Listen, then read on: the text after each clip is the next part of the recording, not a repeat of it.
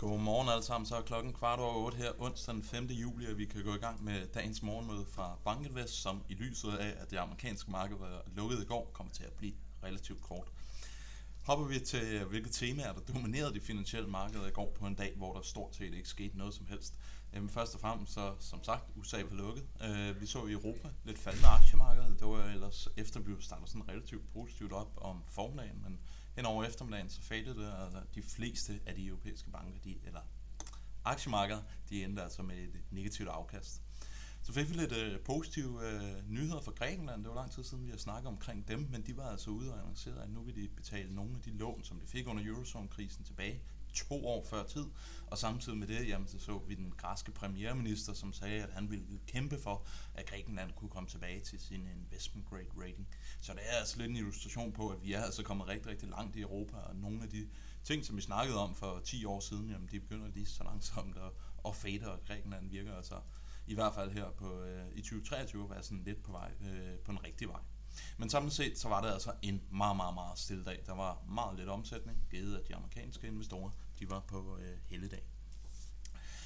Her fra morgenstunden, jamen, så fik vi nogle kinesiske PMI's, og desværre, så var de altså ikke øh, super gode. Vi fik service PMI, og den faldt tilbage til 53,9, og det er jo altså lidt et problem, fordi at det kommer i forlængelse af en lang række fremstillings PMI's, også for Kina, der heller ikke har været super gode. Så det virker altså til det her opsving, som alle sammen forventede, at Kina skulle gå igennem, efter at de var holdt op med nedlukningerne op igennem 2022. Det ligger altså og fader. Og det ligger altså også og hæmmer risikovilligheden her fra morgenstunden, hvor vi ser flere af de asiatiske markeder, der ligger med sådan relativt store, store fald her fra morgenstunden. Slide nummer 4, egentlig bare en illustration på, hvor vi står med hensyn til prisforsætningen af aktier relativt til obligationer. Det har jeg taget med her. Det er en meget, meget simpel fed, øh, fed model.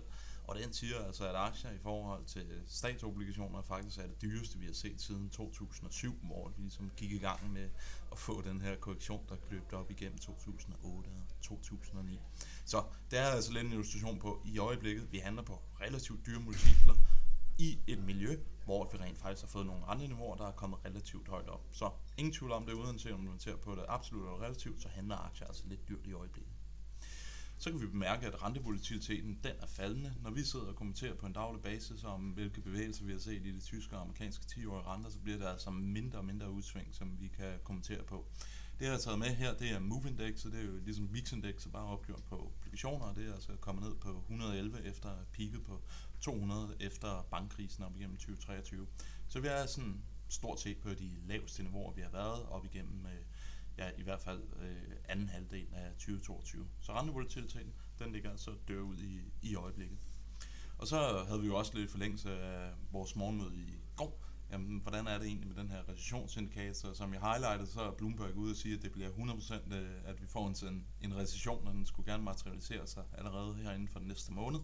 Ser man på Feds model, den der kommer ud af New York Fed, jamen så siger den altså, at der er 26% sandsynlighed for en recession. Og når man ser på det historisk, så er det altså ikke øh, helt så faretroende niveauer, som, som vi ser. Så i hvert fald på den parameter, så ser det altså lidt mere positivt ud. Og så snakker vi jo meget om igen det her recession. Beklager altså, jeg kommer til at gå tilbage til det, men jeg synes bare, det har været sådan en imponerende rejse, vi har været på op igennem 2023. For hvis vi starter helt ude til venstre, så vil jeg sige, at den generelle konsensus, det var primo 2023, at recessionen kommer, og den kommer nu. Man skulle altså bare sælge alle sine aktier, få købt nogle statsobligationer og gå i, i flyveskjul.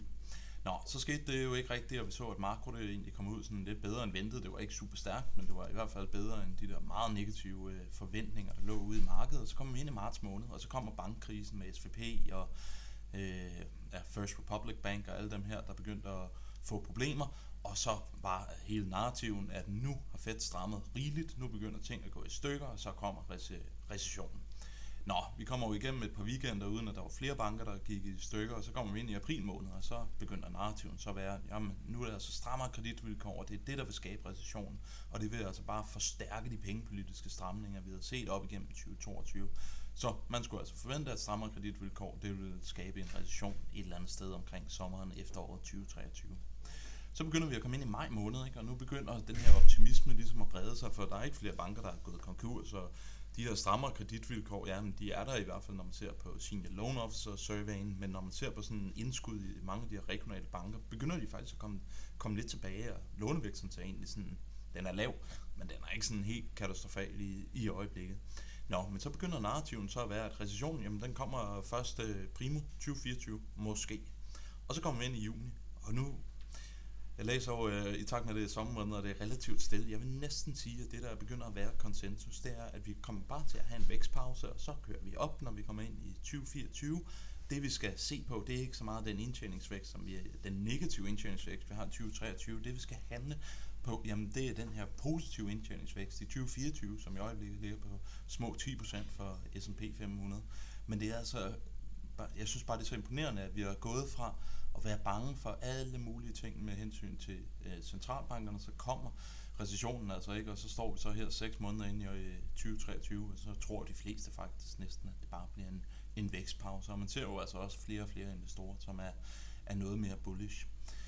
Men øh, ja, det har bare været en rejse, og det, er egentlig det leder mig lidt videre til den næste slide, for det jeg har taget med her, det er Investor Intelligence Bull Bear Indicator, den står på 36,6 nu begynder vi altså at have nogle bullniveauer, i hvert fald opgjort på den her, som er på de samme niveauer, som vi havde op igennem 2021, hvor vi alle sammen var enige om, at nu ville vi komme ud af coronavækst, eller coronatid, og nu skulle økonomien altså bare buller derud af. Så vi ser altså mange, der er, der er rigtig, rigtig bullish i øjeblikket. Så det er svært at være kontrær bullish på aktier. Jeg tror, det er noget lettere faktisk at være kontrær bearish, eller i hvert fald være lidt mere kontrær øh, forsigtig med sin, sin aktieallokering. Så et kæmpe, kæmpe skift, vi har set der. Når man så sidder og læser de her halvårs øh, rapporter, der kommer ud af investeringsbankerne, siger, hvad er så det store top trade? Og den har jo altså ændret sig fra, at man skulle lægge undervægtet aktier til, at man nu måske mere skal justere sig op til at have en, en lidt mere positiv allokering.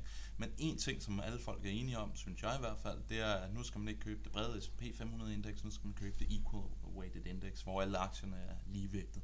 Nå, men hvad er det så et udtryk for? Jamen det er et udtryk for, at de store fangmandaktier, som dominerer det normale S&P 500 indeks, de har nok kørt det, de skal, og det vi så skal se her over de kommende par måneder, det er, at resten af markedet det begynder at, at følge med. Så udpræget grad af pessimisme, eller optimisme, og en markant, opfatter jeg i hvert fald, øh, reduceret frygt for en recession. Hvad kommer i fokus i dag? Jamen efter en meget stille dag i går, så får vi en noget mere interessant dag i dag. Vi får først og fremmest nogle PMI's ud af Europa, så får vi amerikanske fabriksorders, vi får capital goods, så får vi FOMC-referatet, vi har rigtig mange space speakers, der skal ud og snakke, og endelig, så kan vi jo bare konstatere, at der er lidt negativ stemning her fra morgenstunden i Asien, og det kommer altså på baggrund af de her dårlige kinesiske PMI's.